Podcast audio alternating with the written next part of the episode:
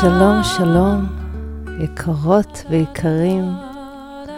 איזה בוקר מיוחד יש לי היום. יש כאן אורחת. שמה הילה. תגידי שלום. שלום, שלום. 1212. שלום, שלום. בוקר טוב. הילה ארי בוסטן. הילדים שלי זוכרים אותה בעיקר כמכשפה טובה. את הילה אני מכירה כבר, לא יודעת, זה 12 שנה, 10 כן. שנים, הכרנו בהרכב נשי שנקרא שקטיגרוב. אמת. נכון. ומהרגע הראשון הלכה עליי קסם. אתם לא יכולים לראות, אבל יש לה עיניים כחולות מהממות, ופנים יפהפיות, אולי אפילו תהיה תמונה.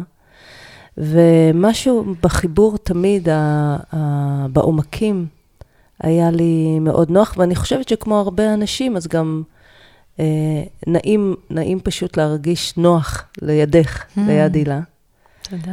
ברכות המחילה הזאת, והזמנתי את הילה, ואני הכי מאושרת בעולם שאת האורחת הראשונה איתי בפודקאסט. אנחנו יודעות דבר אחד, זה שיש איזה קלף שאנחנו הולכות לדבר עליו, אבל כל השאר אנחנו פשוט נזרום. גם בהתאם לסדר היום של הילה שהיא אמא לילדות, וצריכה לחזור אליהן, אז בואי תגידי לנו, תציגי את עצמך, עוד ספרי משהו. אני רוצה לספר שאני בחיים לא מכירה את הצד הזה של השעון, ורק בזכות ההזמנה שלך התעוררתי כל כך מוקדם, ונסעתי בחושך. באווירה של מושב, שאין בו אורות בלילה פתאום, לא כמו שגדלתי, ונסעתי להרפתקה לפגוש אותך, ולאט לאט פה מתהווה זריחה, כשאנחנו מדברות ומתחברות. כן. ושזה כל כך סקרן אותי לדעת איך זה מרגיש, שבאתי, ועכשיו נראה מה יהיה. הילה היא ציפור לילה, אני הצעתי להילה להיפגש או בלילה, כמו שהיא רוצה, או בבוקר, או מוקדם. אז היום באמת לכבודך, גם כי זאת הפעם הראשונה שחיברתי שני ערוצים, גם אני קמתי מוקדם הרגיל, כבר ב4:30, כדי שכשאת תבואי ב5:30, הלומה, אז אני מספיק ערנית, כן, מספיק ערנית להכיל אותך, לקבל את פנייך היפות. אז ישבנו ככה לשיחת סלון קצרה, הסתנחרנו, התעוררנו עד לאט, הכנתי לי הילה קקאו. ממש טעים. והקלף ששלחתי כהנחיה כזה שיהיה לנו, קודם כל חשוב לי להגיד בפודקאסט, וגם אמרתי לך, באירוח אני פשוט, כל מה שאני רוצה זה שניפגש, ומפגש אותנטי, ואנשים יהיו איתנו בתוך האפשרות הזאת ששני אנשים יושבים ומדברים וחולקים את לבבם בלי לתכנן יותר מדי. ומה קורה כששתי נשמות נפגשות ורוצות גם להביא טוב, המטרה של הפודקאסט הזה הוא באמת מסרים של אהבה, זה באמת לדלות מתוך הרגעים האנושיים שלנו, לפעמים דרך הכאב, לפעמים דרך נקודות השפל, לפעמים דרך השיאים, איך אני מביאה מתוך השיח הזה משהו שהוא בעל ערך למען מישהו. אז קודם כל אני רוצה להגיד שמבחינתי זה ששתי נשים יושבות ומשוחחות את ליבן. אנחנו נעשה את זה הכי עמוק שמתאפשר לנו במרחב הזה, והכי כן ואותנטי.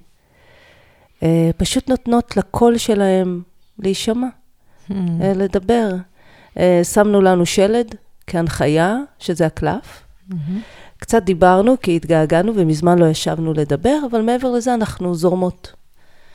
ממש ככה. אז כן, את רוצה עד להקריא את הקלף, או אני אקריא את הקלף, או קלף מספר 19 היום. אני אקריא, בתור אורחת. אני גם אגיד שהמרחב פה מאוד מאוד נעים, במקדש של ניבה. והקלפים מאוד יפים.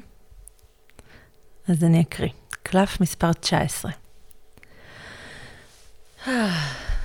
תינוקת בעריסה של אלוהים. כך לכי לישון. חיבוק אוהב מגיע בחלום. על החתום. על החתום. אבא.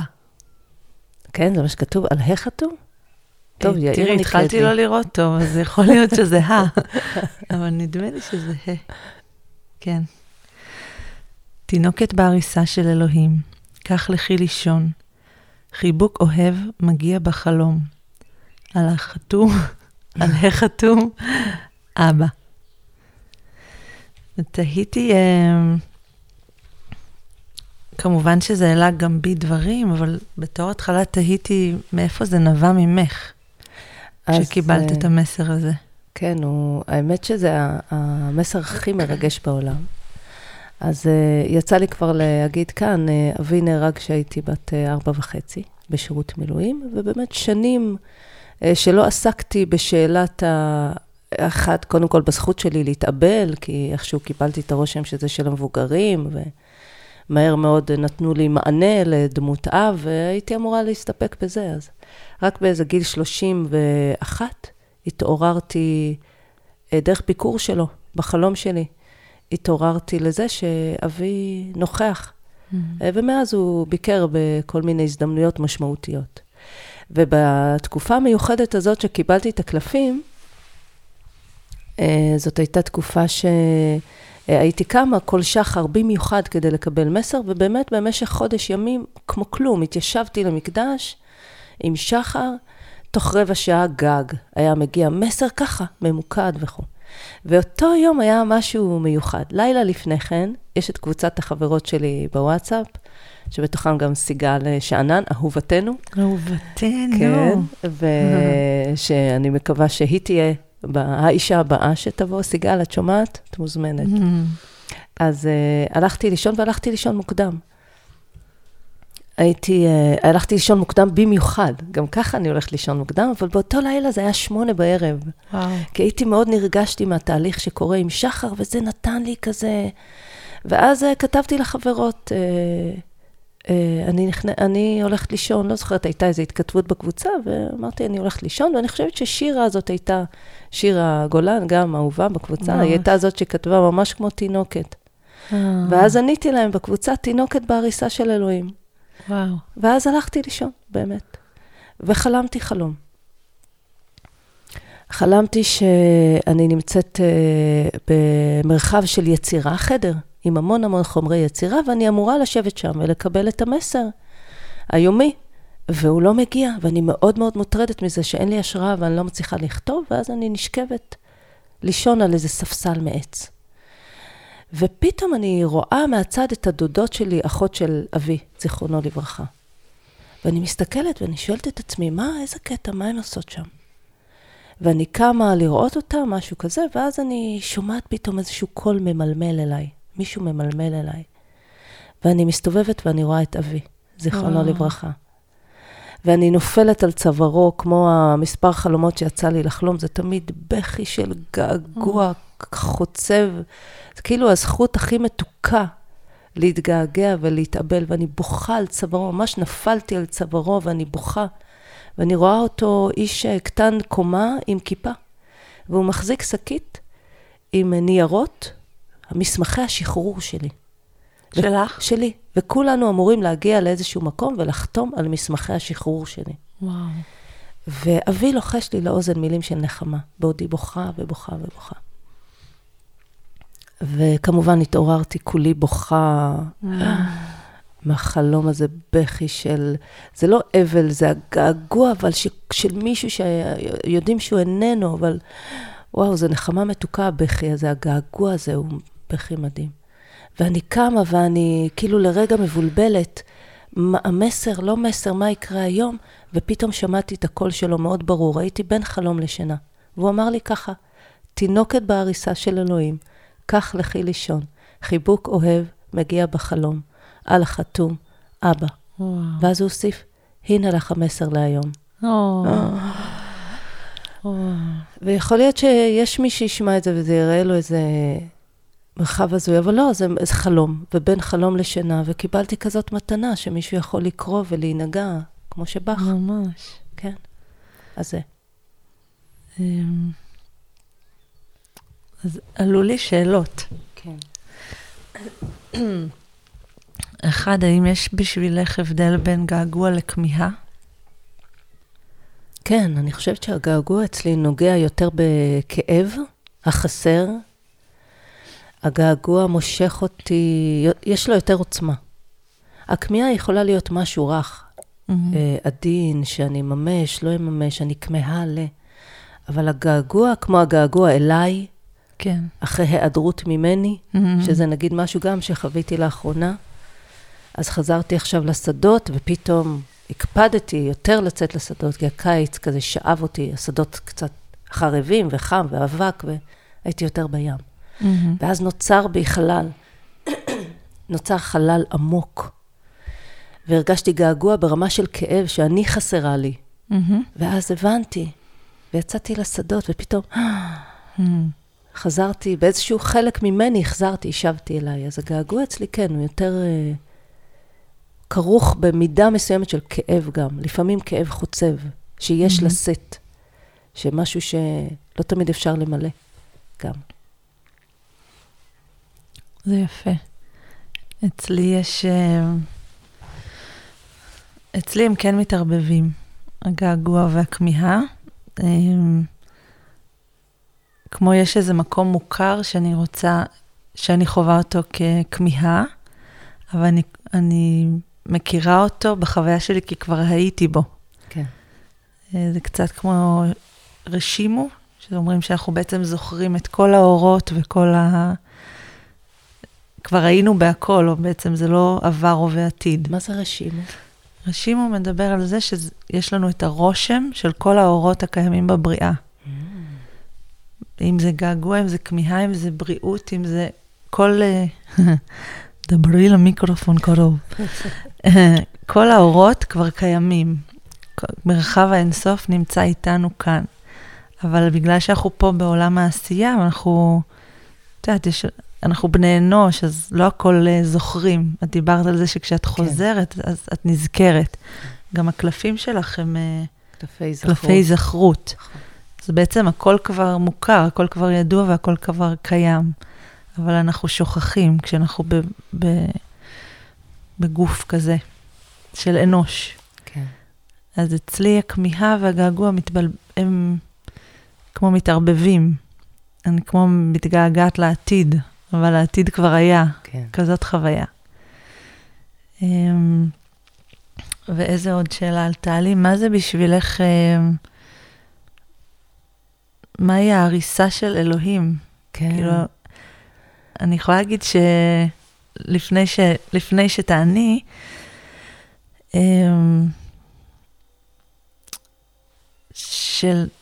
גם קצת יצא לנו לדבר על זה קודם, לפני ההקלטה, שבעצם בחוויה שלי כאישה או כאימא, יותר אני נוטה להרגיש אולי שהריסה זה משהו רך, כזה... כמו לישון בתוך ענן רך שבציורים, לא ענן אמיתי. ענן אמיתי כואב. אבל, אז הייתי מדמיינת של הריסה של אלוהים, זה יהיה כמו הריסה של אלוהימה. כאילו משהו רך כזה לישון. כן. אז מה זה בשבילך? מה זה הריסה הזאת של אלוהים? אז זה בדיוק מה שאת מתארת. לקח לי המון שנים לעשות שלום עם המילה אלוהים. ולהבין שזה לא האלוהים, האיש, הזכר. עם הזקן הלבן. כן. אז בשבילי אלוהים זו אותה איכות. עד היום אני כל הזמן מחפשת, תנו לי את הסאונד הנקבי הזה. למה השפה שלנו, כאילו, היא מגביל, היא מאלצת אותנו בתוכנו לבחור. וכשאני אומרת אלוהים, זה מבחינתי אותו מרחב אהבה, בריאה, בשבילי זה הבריאה, זה אותו דבר. בריאה שאני לא יכולה לתת להם פנים, בטח לא מין. אז אני יודעת שכשאני אומרת אלוהים, לרוב האנשים זה מסתדר כמו אלוהים, אלוהים ברא את השמיים ואת הארץ, זה כמו איזה ישות שיש בה יסודות שהם אולי זכריים, שהם כזה פחות קשורים לאישה, או...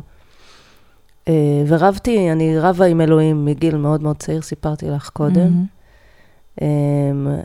ואלוהים בשבילי, זה אותו ענן באמת, זה המקום המחבק. אגב, יש גם קלף שמדבר על האם, לשוב על זרועות האם. אז אלוהים ואלוהים הזה, אותו כאילו בדיוק המוח, גם לי חשוב תמיד למצוא את היסוד הנקבי הזה בתוך האלוהות, אז בשבילי הוא אין לו מין. זה אותו דבר שיש בתוכו את הכל, ושאני מרגישה שאני נגזרת ממנו, אותו אור אינסופי, אוקיינוס אינסופי, הכוח הזה שיוצר את הטבע הנפלא הזה, שנותן את הכוח לתינוק לצמוח לאדם ולנבט להיות, זה הרבה מעבר לכל הגדרה, שאין לי הגדרה לזה. אבל אני יודעת שאני כבר מרגישה נוח במרחב הזה שנקרא אלוהים. כבר עברתי את כל הדיסוננס המטורף שהיה לי. איפה המקום שלי כאישה בעולם, כאישה עם אלוהים או זכר. אז פתרתי את זה בתוכי. בי כבר יש שקט, אבל אני יודעת, זה תמיד לשוב. תמיד לשוב למקום הזה, משום שהמילה נלקחה או הופשטה ממשמעותה, כן, הרחבה, ונתנו לה בכל מיני מקומות, ובאנו, בעיקר זרעו את זה, באנו בכוונה, שלא בכוונה, יש תרבויות שכן בכוונה, יש תרבויות שלא. אבל זו מילה שהיא הרבה מעבר לכל ניסיון שננסה להסביר אותה, ומי שעשה לי סדר עם זה, דווקא זה הרמב"ם. יש לי את הספר סודותיו של מורה הנבוכים, שכתב מיכה גודמן, כן. הללויה, תודה לו, כי הוא קצת קרב אליי, קצת יותר את המסורת או היהדות, דרך הרמב"ם, בחלקים מסוימים. אבל יכולתי דרך הרמב"ם למצוא שפיות בתוך מרחב. כי מה מצאת שם? שאלוהים אין לו שהוא מעבר לשפה, במיוחד. אין שום דרך לתאר בשפה את אלוהים. או לתפוס אותו. כן, הוא אומר, כל ניסיון בשפה להגדיר מה זה אלוהים, זה חטא לאלוהות עצמה. אז אין דרך לתאר אותו. אז שם אני מרגישה טוב, ולתוך הבלתי התואר הזה, בתוכו אני מחובקת. ומאוסלת. כמו התינוקת הזו בעיסה. כן, וגם כי אני מתגעגעת לאבא, כל המסרים הגיעו מתוך איזשהו שיח אליי. אני פשוט חולקת אותו. כי הם מתנה שקיבלתי ממש, כל שחר מתנה, ואני חולקת אותה עם העולם, אבל זה מאוד, לכן זה גם כתוב, כמו שדיבר איתי, בנקבה, אליי. כן. מעניין אותי מה האיכות בשבילך של, לא כתינוקת, אבל באמת מה החוויה הזאת, המתיקות הזאת של רגע לפני שהולכים לישון, זה רגע של התמסרות, רגע של הרפאיה, רגע של אי עשייה, אלא יותר אולי קבלה. אני חושבת שזה קשור בזה שאני יכולה לחיות אורח חיים שבחרתי. המתיקות של אני יודעת שאני הולכת לישון בשעה, כי אני מתכוונת לקום מוקדם. אני לא חובבת שינה, אני לא ישנה הרבה. אני לא אדם שישן הרבה כאוהבת לישון. אבל הידיעה הזאת שאני הולכת לישון, מניחה את מקדש גופי, כשהוא עייף לישון, מחבא את המוח, כי יש לי שחר מרגש, יש לי יום של עשייה, יש לי מפגש עם מרחב. תשמעי, זה רק לפתוח פורטל, זה כל פעם לפתוח את השער, את המרחב האלוהי הזה, והוא מדבר איתנו כל הזמן. אפילו כמו לא להחליט, לצאת לשדות, לשהות בטבע כחלק מאורח חיים. אז גם זה, המתיקות הזאת, אני הולכת לישון, כי אני מתכוונת להתעורר לתוך איזה. אז ההתרסלות היא על זה, לא על השינה. השינה היא אמצעי, על זה שבחרתי נתיב, ואני מקדישה את הגוף שלי ואת חיי לדרך. כן.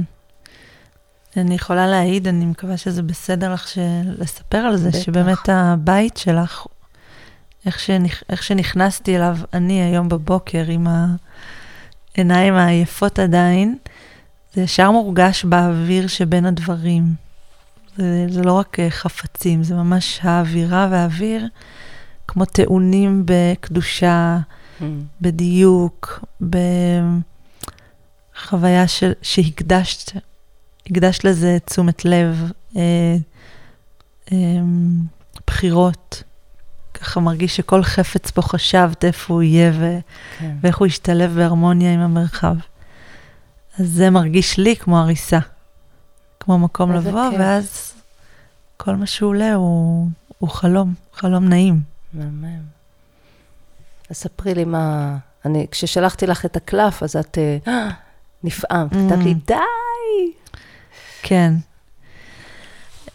אני באמת נפעמתי, כי הנושא שעלה לי לאחרונה, זה באמת איזושהי הכרה, שכשאני מדברת לבריאה, בשנים האחרונות, אז אני מרגישה מאוד, או כשאני מדברת על חיבור, אני מרגישה שיש איתי נוכחות כזאת של הבריאה כולה, הדבר שיוצר את החיים פה, את הטבע אותנו, אפילו את הרצונות. ואני כל הזמן דיברתי אליה, כן. לתוכי, הדיבור הפנימי היה אליה. הבריאה, ואיזה כיף שאני מרגישה אותה, ואיזה כיף ככה, וממש ממש לאחרונה, כזה רמה של חודש. פתאום הכרתי בזה שמאז שאני ילדה, שהייתי הולכת לישון, אפרופו חלום, אז לפני השינה, היה לי תמיד טקס כזה, הייתי מסתובבת, נראה לי לצד שמאל, אבל יודעת שהוא מלמעלה, אלוהים, אז כמו מפנה את התפילה, למרות שאני שוכבת עם הגוף לצד שמאל, אני כמו מפנה את התפילה כזה בזווית עולה, ימינה, למעלה, ואומרת לו את הבקשות שלי, ואז אומרת, תודה, אמן. זה היה הדרך שלי. ומלא שנים עברו, ופתאום בחודש האחרון התחיל להתנגן לי, בעקבות איזה חוסר שחוויתי, התחיל להתנגן לי השיר של אביתר בנאי, עם ליפול לזרועותיו המושטות של אב הרחמן. ואמרתי לעצמי, וואו, אני לא ממש מכירה את החוויה הזאת, שאני כמו מסכימה ליפול, קודם כל מסכימה ליפול בידיעה שאיזה אב רחמן יתפוס אותי, או שאני לא מכירה את החוויה הזאת. ובכלל מי זה אב הרחמן הזה? אני מכירה מבחינה דתית מסביבי, איך מתייחסים לאלוהים ואבא שבשמיים וכאלה, אבל אני לא חווה את זה ככה. ובעצם אמרתי, רגע, אני רוצה עכשיו, כמו שעשיתי את המסע שלי אל החוויה הזאת של הבריאה, אני רוצה להרגיש איך זה מרגיש כשיש אלוהים זכרי. עכשיו, זה נכון שבעצם אלוהים אין פה... כל הניסיון להגיד נקבי זכרי זה כבר כמו לתת האנשה, ובעצם זה מעל זה, אבל עדיין האופן שבו אני מדברת, הדיבור הפנימי, הראייה הפנימית, החושים שמופעלים אצלי כבת אנוש, שפונה למשהו שהוא גדול יותר, אז זה הדיבור שלי, כי כל אחד יש לו את הדיבור הפנימי שלו או שלה. וגיליתי בעצם שאני לא מפעילה דיבור פנימי של כלפי אב הרחמן הזה. Mm-hmm. והתחלתי בחודש האחרון לדבר אליו. וכמו להתנסות או לחקור איך זה מרגיש. וגיליתי שאני פונה אליו, יש סוגיות לפופטיץ ויש סוגיות לשולה. כל אחד זה... כן. מעניין. תני סוגיית פופטיץ.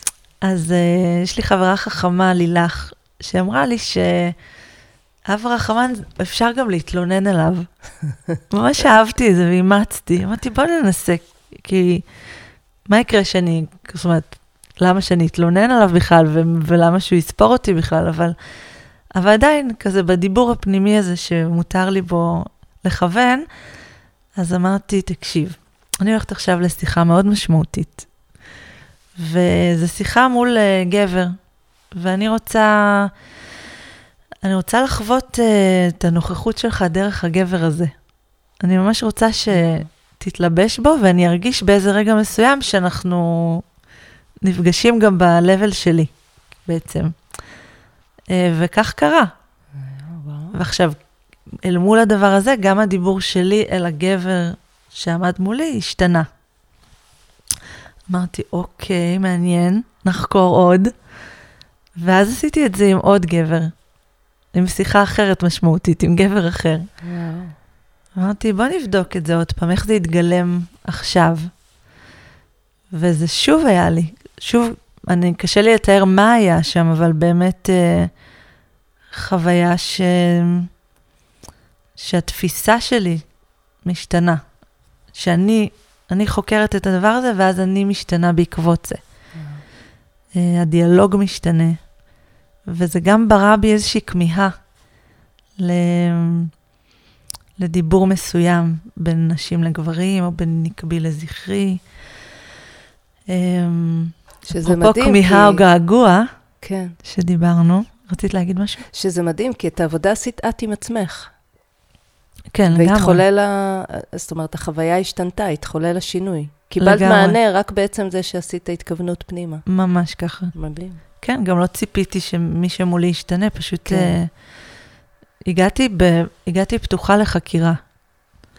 וזה ממש, דיברנו על געגוע או כמיהה, אז אני מרגישה שכמו הכרתי מקום, שהוא לא מתגלם לגמרי כרגע באנושות,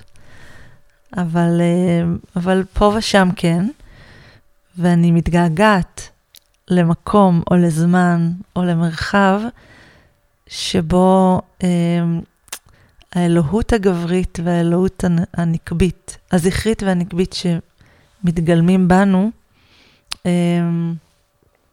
שיש בהם דיאלוג חדש, דיאלוג שאין בו היררכיה. כן. דיאלוג כמו שאנחנו נפגשנו ודיברנו, ואין פה היררכיה, יש פה מפגש. נכון. אני מאמינה וזוכרת, כאילו, אני מקווה שאני זוכרת, מקום שבו, קצת כמו שתיארת, אני מסכימה ללכת לישון כדי להתעורר לשחר מרגש. כן. אז אני מסכימה לשמוט את איך שזה היה עד עכשיו, כדי להתעורר למקום שבו יש מפגש. מפגש בגובה העיניים, מפגש של הדדיות, מפגש שמניב יצירה, שמניב חיבור, שהוא טוב לשני הצדדים. זהו, זה המקום שאני מתגעגעת אליו. מדהים. וזה קשור בשבילי לקלף שאת הבאת,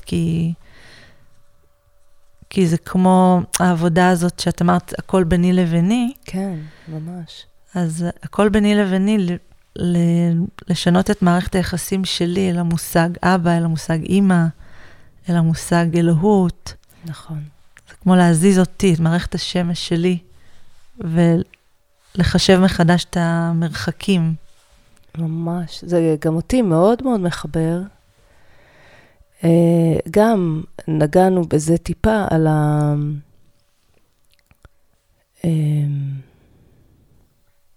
שוב, אני לא רוצה שזה יישמע פמיניסטי או משהו כזה, כי זו לא הכוונה, אבל באמת העבודה הזאת של לאחד את הזכרי והנקבי, זאת אומרת, יש הרבה שמדברים על הגאולה, זה גם את מכירה, על הגאולה של האנרגיה הנקבית, והגיע הזמן שלה לעלות, ואנחנו גם זכינו, אנחנו נמצאות במרחב שאנשים מדברים את זה, גם גברים וגם נשים.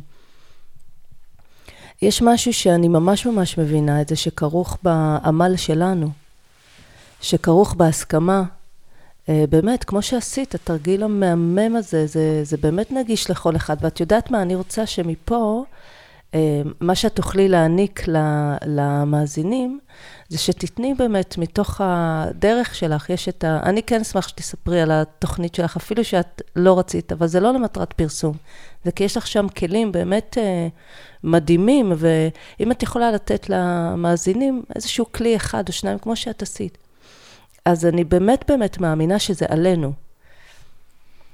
למשל, אתמול בסדנת שירה הייתה לנו שיחה על הכל. היה כבר מפגש חמישי של הסדנת ערב, המפגש בוקר זה כבר מפגש שישי, ובדרך כלל במפגש הרביעי, חמישי, מתחילים להרגיש את התמורות. ואז נשים בשתי סדנאות האמת, אבל אתמול בערב זה היה קצת יותר נוכח, ראו מה קורה כשהן מתאמנות על שיר. זאת אומרת, הרבה פעמים מגיעות לפה עם הכמיהה, לשיר. אבל מפה ועד לעשות את הצעד או הצעדים שנדרש בשביל הכל להתאמן. בשביל זה צריך להתאמן. צריך את הפשן. צריך גם לפנות לזה זמן באורח החיים. לוקח זמן עד שהמציאות מתארגנת. כדי לתת את הזמן והמרחב ואת המקום לכמיהה לקבל את הפרי שלה או לקבל את הביטוי שלה. ואז סיפרתי להם למשל על היוגה. כי בכל זאת אנחנו נמצאות פה בקבוצה, ואז זה מעורר, יש אחת ששרה יותר רהות או יותר בקלות, אני אומרת, אין דבר כזה קול לא יפה. אבל יש קול שיש לו נגיעה, יש קולות עם נגיעה. כמו שלמשל יש את האנשים המעצבנים האלה, הגמישים, שכשהם באים ללמוד יוגה, בשבילהם זה piece of cake, ואני יש לי גוף שיש לו נטייה להתקשות, אז אני צריכה לחצוב את הדרך שלי ביוגה בעמל. אז אני אומרת, ואין לי את הגיפט של היוגה. הגיפט של היוגה זה גם, אוקיי, גם הצד המדיטטיבי וזה, שזה, אוקיי, אני חותרת לזה, יש לי את זה יחסית, אבל בגוף אין לי. בגוף כל פעם שאני לא עושה, כל זמן מה שאני לא מתאמנת, הוא חוזר לנוקשות שלו. ואז אמרתי להם, אותו דבר השירה. יש את אלה שיש להם את הנגיעה, כמו לא כל צייר יכול להיות פיקאסו, פיקאסו, פיקאסו. אבל אני מספיק רוצה את היוגה. ולכן אני מתאמצת, ואני פיניתי לזה מרחב בחיים שלי, בהתחלה זה היה קשה, ופתאום היום, בשנתיים האחרונות, אם אני כבר 5 שנים מתרגלת באופן קבוע, אבל אפשר להגיד, אוקיי, 3 שנים האחרונות זה כבר נכנס ללוז שלי, ובחצי שנה האחרונה עוד יותר ללוז שלי, כי פתאום בא לי להיות מורה ליוגה. עכשיו, לא כי אני רוצה ללמד, אני פשוט רוצה להיות כמו המאממים האלה שעושים כל, ויש לי עוד וואח הדרך. אז התאמנתי בהתחלה לבד בבית, בלי שאף אחד יראה עם איזה ספר. ואז הרגשתי שאני מוכנה, יופי, התקדמתי, הגעתי, באמת הגעתי להישגים שוואו, מגניב מבחינתי, הזמנתי מורה. נתנה לי עוד קצת טיפים, עוד קצת, ועד אז התביישתי לעשות יוגה, לא הסכמתי שיראו אותי, לא עשיתי בחוץ, מה פתאום, פדיחות. עד שהרגשתי מספיק מוכנה להגיע לקבוצה. והיה נדמה לי שוואלה, התקדמתי הרבה, ואני אגיע לקבוצה, ואני אהיה באמצע. ולא, אני הכי תחתונה שם. כלב מביט למטה, מבחינתי זה כמה, אני לא יכולה להחזיק כמו כולם. אבל השתפרתי, אז אני אומרת, המקום הזה של מה אנחנו מוכנים לעשות, בשביל לממש את אותה כמיהה. טוב, אני לא אכביר כאן, אבל זה הדבר. ואז אני אשמח אני אומרת, מהמקום שלנו, של כל דבר שאנחנו רוצות להשיג, כמה יופי יש ברגע המתוק הזה שאת אמרת, אני החלטתי פשוט להתבונן על סיטואציה אחרת, וכל המרחב הזה השתנה. אז זה עלינו. ואז אני אומרת, גם אנשים, ובעיניי זה אחד הדברים, זה החברות האנשית. הביחדנס, כי העולם, התרבות של המשפחה הגרעינית, של הניתוק מהחברה השבטית, אילצה אותנו להתמודד אישה, איש בביתם. לכולם זה לא פשוט ולא טבעי. לא סתם יש הרבה גירושים וכו' ובדידות. אז אני אומרת, השיבה הביתה אחת אל השנייה. משום שיש משהו בשיח הנשי, יש לנו רחם, יש לנו את הזכות לשמור דברים בינינו לבין עצמנו, משום שיש רמת שיח מסוימת והתאמה. והסיסטרהוד, ללמד אחת השנייה, אמא, בת, ילדה, אני אגלה שהילה מתמתחת, והיא ביקשה ממני להמשיך לדבר. כן, אני בדיוק חושבת על הכלי שאני אביא, אז אני מפנה לו מרחב. אוקיי, אז הנה, are you ready? מתחתי את הצוואר, שיהיה מקום. כן, אז העניקי לנו מחוכמתך. אז באמת מה שנבע בעקבות השאלה שלך, זה שיתוף. שאני מקווה שהוא לא יעלה אי נוחות באף אישה ששומעת, שיצא לי לחוות בגופי שלי הריון שאין בו עובר. ובעצם כשבאתי לבדוק את האולטרסאונד, נגלה בפניי מחזה מקסים, כי הגוף כן היה בהיריון, אבל לא התפתח בו שום מטען גנטי. ומה שראיתי באולטרסאונד היה כמו צורה של ירח, שמסביבו כמו הילה. שאלתי את הרופא, מה זה? איך נוצר כזה מצב? קסם כזה. ממש קסם. ואז הוא הסביר לי שכשגוף נכנס להיריון, הוא בעצם קודם כל יוצר חלל. יוצר חלל ועל... ואל החלל הזה נוצר סק הריון וכל מה שצריך כדי להכין את הקרקע לזה שמשהו יתעבר שם ויתחיל לגדול ולהגדיל את עצמו. ובעצם מה שזה הזכיר לי, זה הזכיר לי גם שיש בקבלה את העניין של איך נוצרו העולמות, יש 4 עולמות, ובהתחלה נוצר חלל פנוי. אז לא על זה אני רוצה להרחיב, אבל באמת אל מול כל כוונה, כמו הנשים האלה שבאות אלייך לסדנה ורוצות מתישהו לשמוע את עצמן שרות באמת, או משתמשות בקול שלהן. כן. במלוא הפוטנציאל שלו, הן מגיעות בהתחלה בלי. נכון. או פחות. וכל דבר, או אני שסיפרתי קודם שרציתי עכשיו ליצור מערכת יחסים עם אלוהים הזכרי, עם אב הרחמן. רציתי לדעת מה זה, איך זה מרגיש. אז כל חקירה שאני ניגשת אליה בעצם, קודם כל אני ערה ליצירת החלל הפנוי. כאילו, כן. ליצור עולם, קודם כל יוצרים את הנעלם, יוצרים את הדבר שנעלם, שלתוכו נוכל לצקת, או לברוא עולם בתוכו. והכלי המרכזי הוא כוונה. כן. כי בעצם, גם מה שאני תיארתי על הבית שלך, את יצרת פה מרחב. אז כן. מרחב זה לא רק מקום פיזי, זה לא רק בית, זה לא קירות. זה ממש בחוויה שלי מקום. נכון. מקום בבריאה, בתודעה, כל אחד איכשהו חווה את זה, אבל אז זה ממש כלי פשוט, כוונה. איך את עושה את זה? בואי, איך אני עושה את זה? קודם כל אני כמו... נגיד למי שלא מכיר אפילו...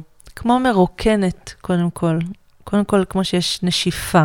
אני רוצה, לפני שאני לוקחת את הנשימה הרצויה לי, אז קודם כל לנשוף. קודם כל לנשוף החוצה את המחשבות שלי, את ה... לנשוף את הידיעה של איך הדברים צריכים להיות, ומה אני הולכת לקבל בצד השני, אחרי שאני כבר... הידיעה היא חוסמת. הידיעה שמתיימרת לדעת. אז אני כמו, ממש, קודם כל פיזית בנשיפה, וגם כמו חוויה של החלטה. אני מפנה מעצמי עכשיו ידיעה, או תבנית, או כל דבר, כי אני רוצה לבוא כמו תינוקת בעריסה של אלוהים.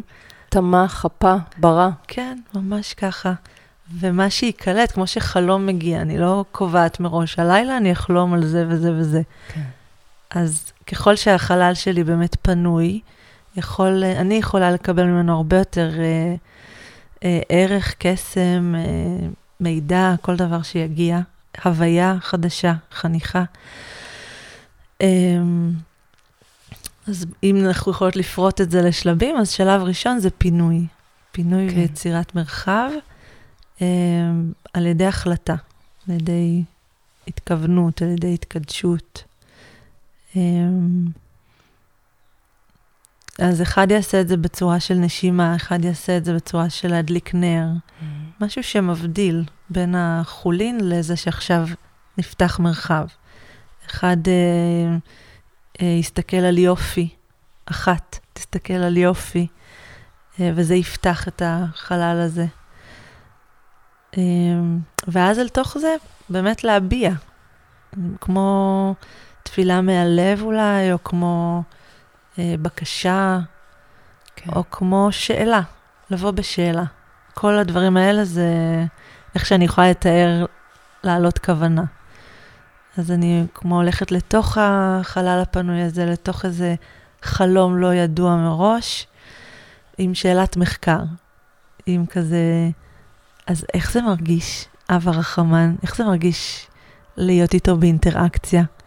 זה מהדוגמה שאני נתתי. כן. איך זה מרגיש כשהקול שלי באמת התממש? זה כמו לשים, זה שאלה או חזון? זאת אומרת, זה השאלה שלפני שהחזון מגיע. כן. את מתכוונת. אוקיי. ממש. כן, רק לפתוח, כן, הבנתי. כן, ואפילו ניתן דוגמה מהקורס שלי, של יסודות ההגשמה, שבשבוע הראשון אנחנו עוד לא מביאים אפילו את מה הדבר שאני רוצה להגשים, והדוגמה שאני נותנת זה, נגיד את שומעת דפיקה בדלת, ואת לא יודעת, זה לא כמו שאנחנו קבענו וידעת שאני הולכת להגיע. כן. יש דפיקה בדלת, ואת עומדת, את הולכת בבית, ואת עומדת לפתוח את הדלת.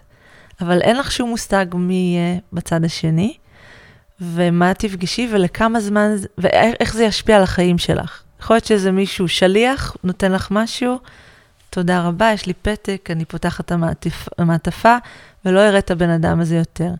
ויכול להיות שזה אהבת חייך, ויכול להיות שזה מישהו שאת הולכת לטפל בו כל חייך. מלא מלא אפשרויות, אבל האפשרויות האלה רק מתחילות להתגלות אחרי שפתחת את הדלת. ואני מדברת על השלב שלפני. כן. לפני שאת פותחת את הדלת, יש איזה פרפור כזה של, אצל מישהו זה ירגיש התרגשות, ואצל מישהו זה ירגיש פחד, אצל מישהי זה ירגיש, מישהי שהעידה, שזה בשבילה מרגיש כמו איזה מוות כזה. כן. אני צריכה רגע להמית את כל מה שאני יודעת, וזה יוצר בה פחד או יראה. כל אחד יפגוש את הטרום התחלה הזה ממקום אחר. אבל זה הרגע הזה שלה, לפני שהכל מתגלה, או שהכל מתחיל להתגלות. כן. אז ככה אני ניגשת לחקירה. אני פותחת מרחב, אני אומרת, טוב, מעניין מה עכשיו הולך להיות, וזה, אצלי בחוויה האישית, זה כן של התרגשות. כן. כזה מלווה בסקרנות ורצון לגלות. אצלי זה ככה נחווה, זה לא חייב להיות ככה אצל כולם, וזה הכוח של הכוונה. עכשיו נראה, מתחיל להגיע כמו איזה, כמו מילה על קצה הלשון, או כמו ריח מאוד מאוד רחוק, או כמו איזה טעם, הבלוטות רוק כמו מתחילות לדעת שמתקרב משהו. זה איך שאני יכולה להמחיש את כן. זה בחושים. ממש מרחב השראה. כן, ככה מתחילה יצירה. לבוא, כן. כן. וזה נראה לי איך שהבריאה עובדת. כן. האלוהים השלמים, השלמה, כן. השלמים, השלמות, אשליות, בלבלו אותנו. השפה העברית היפהפייה בלבלה אותנו מאוד. כן. אז אמרתי על כן, אמרתי עם הרמב"ם והשחרור מהשפה. כן. אני רציתי להגיד שאפרופו אבא ואימא, אני צריכה לנסוע להיות אימא. להיות אימא בשר ודם. אז ספרי לנו בקטנה, מה יש לך בבית? מה מחכה לך בבית? מחכות לי שתי בנות מדהימות, וגבר מדהים, שהוא כרגע בטח מכינה עם סטנדוויצ'ים. ומחכה שתבואי. מחכה שאני אבוא ואסיע אותן לבית הספר. כן. וכל השאר, אני לפני רגע של פתיחת הדלת של היום הזה, ואני אגלה איך הוא מתהווה. ואני בא לי כבר להגיד שאני רוצה עוד, שיהיה לנו עוד. אני מוכנה בשבילך אישון לילה אחד. אנחנו סיכמנו ככה, או אילה היא חיית לילה, ואני חיית שחר. אז אני מוכנה גם לעשות פעם באישון לילה, ואז אני עם עיניים טרוטות ונראה מה קורה. יאללה. וזהו, ואני רוצה להודות לך מאוד, אני מרגישה שרק, כאילו זה היה גירות קטן. רק פתחנו את הדלת. כן, רק שמו לנו מיקרופון, ואנחנו יכולות לעוף. וואו, זה מה זה כיף לדבר איתך ככה עם הסאונד הזה. סאונד. ניבה. כן. היי. מאוד. אז אני גם, אני מרגישה שרק התחלנו ונגענו. אז קודם כל תודה. תודה רבה. פתחנו לנו מרחב, זה היה, נפגשנו 5:30 בבוקר. עכשיו כבר יש אור. כן. ואני כן רוצה להגיד שאני ממליצה להכיר את הילה ואת פועלה ואת רכות נשמתה וחוכמתה. וכל פעם אני מגלה עד כמה הבאר שלך עמוקה. וזה מרגש וכיף. וזהו, מה עוד? איך נחתום? איך נסיים? כן, יהיה את השיר שלי בסוף, כמובן. כן. יהיה את הסיום. איך נחתום לנו את היום? איך נחתום? אין הנחתום מעיד על עיסתו, אבל... אני אומרת, בואי נשאיר מרחב פתוח ולא חתום, כי אנחנו דיברנו על כמו כניסה לחלום וכמו... כן. או שנחתום ב... אבא. זהו, בדיוק מה שרציתי להגיד, אז אני מתגעגעת לאבא שלי. אני כל פעם שאני רואה את הקלף הזה, אני נזכרת, אני תמיד כשאני רואה נשים בגילי, נגיד עם אבא שלהם, או בכל הגילאים, כל הזמן הסתכלתי על נשים. מה זה להיות בת של אבא, כאילו, אבא עשה לי, אבא זה, הגעגוע לאבא שלי, הוא געגוע מתוק ולפעמים מאוד כואב. אז ככה, איזה כיף שהגענו ביחד דווקא לקלף הזה, של אבא המתוק שלי, זכריה הראל, שאת שמו הראל אישרתי איתי, כל החיים. לא ויתרתי עליו. והרבה מהאיכות שלו, אני יודעת, נמצאת בי. ואיזה מזל שהתעוררתי. זה מה שרציתי להגיד, לא ידעתי אם זה נכון, אבל... שמה? שהאיכות שלו נמצאת בך, אבל לא ידעתי. כן, היא מאוד כן. מאיפה? כן. אז זהו, אז תודה למסר המתוק הזה, וכמובן שהכל נכתב בלשון נקבה, כי זה דיבר אליי, אבל זה... המסר, המודעה מיועדת לנשים וגברים כאחד. כשדיברת על אבא שלך, הרלה לי להגיד עוד משפט, בכל זאת, כי שאלת מה מחכה לי בבית.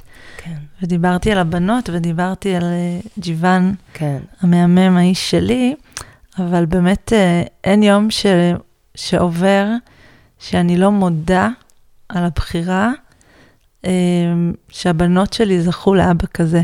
זה נורא מרגש אותי, כי גם אני תמיד חקרתי אבות, כזה חיפשתי וחקרתי מה זה הבאות הזאת לילדות או בכלל, וגם הוא וגם אבא שלו, זה מבחינתי התגלמות הבאות הטובה והמיטיבה, הנוכחת, המסורה, הנאמנה, פשוט...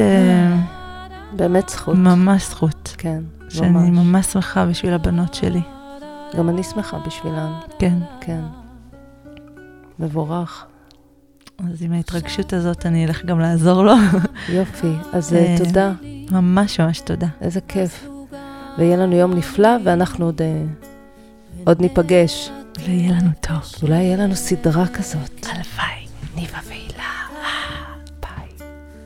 ואין כל השבילים, לאן הם מובילים, כשמתמסרים אל חסד,